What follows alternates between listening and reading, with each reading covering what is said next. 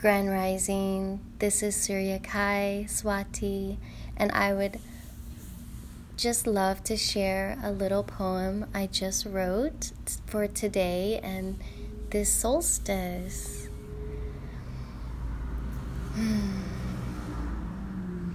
The light is even more beautiful now, the stream of eternal life.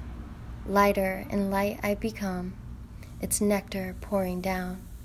Slowly I've remembered, each step has been dutiful, found myself crying in pain, while also thinking simply how beautiful. So many releases, so much to feel, so many things to love, so many things still to reveal. I feel timelessly present, and I can feel time. To the future, I can feel it. I simply watch as it unwinds. In this moment, I must be feeling so nourished, feeling so loved, completely free. I wish to share the light that is me, to ignite where I'm needed, to create unity. I am celebrating unity and love today, awakening and freedom.